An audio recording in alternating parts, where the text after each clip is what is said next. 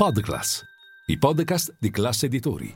Intelligenza artificiale e cloud premiano Microsoft ma non Alphabet. Questa sera alla prova dei conti c'è Meta, Kering delude le attese, Tim Vivendi promette battaglia e poi Giorgia Meloni in aula in vista del Consiglio europeo. Io sono Elisa Piazza e questo è il caffè ristretto di oggi, mercoledì 25 ottobre, con 5 cose da sapere prima dell'apertura dei mercati. Linea mercati. In anteprima, con la redazione di Class CNBC, le notizie che muovono le borse internazionali. 1. Partiamo dalle trimestrali dei colossi del tech, attesissime ad aprire le danze ieri sera a mercati chiusi Microsoft e Alphabet. Nel caso di Microsoft, la scommessa di Satya Nadella sull'intelligenza artificiale e l'investimento in OpenAI, startup dietro ChatGPT, ha pagato e lo si vede anche nella crescita del business del cloud. I ricavi hanno battuto le attese degli analisti, più 29% in questa eh, divisione. Il titolo in After Hours festeggia, in questo momento guadagna circa 4 punti percentuali. Di segno opposto invece la performance in After Hours di Alphabet dopo i conti, meno 6%, in questo caso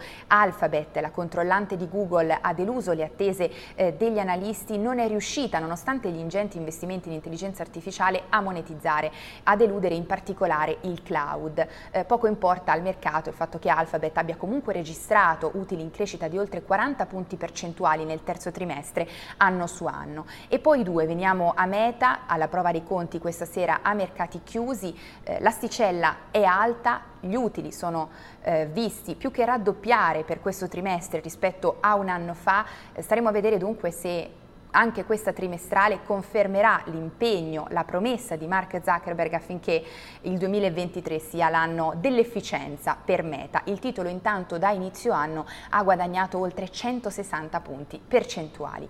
E poi tre, sempre a proposito di trimestrali, cambiamo settore, torniamo in Europa, ha deluso le attese seguendo il VMH Kering, altro colosso del lusso francese. Frenano le vendite, meno 13%, in particolare meno 13% a eh, tassi di cambio eh, correnti. Eh, pesano le performance in calo non solo di Gucci ma anche di Yves Saint Laurent e Bottega Veneta. Eh, il settore del lusso si trova alle prese con inflazione e rallentamento eh, dell'economia, tuttavia eh, Kering, stando ai numeri, fa peggio dei competitor.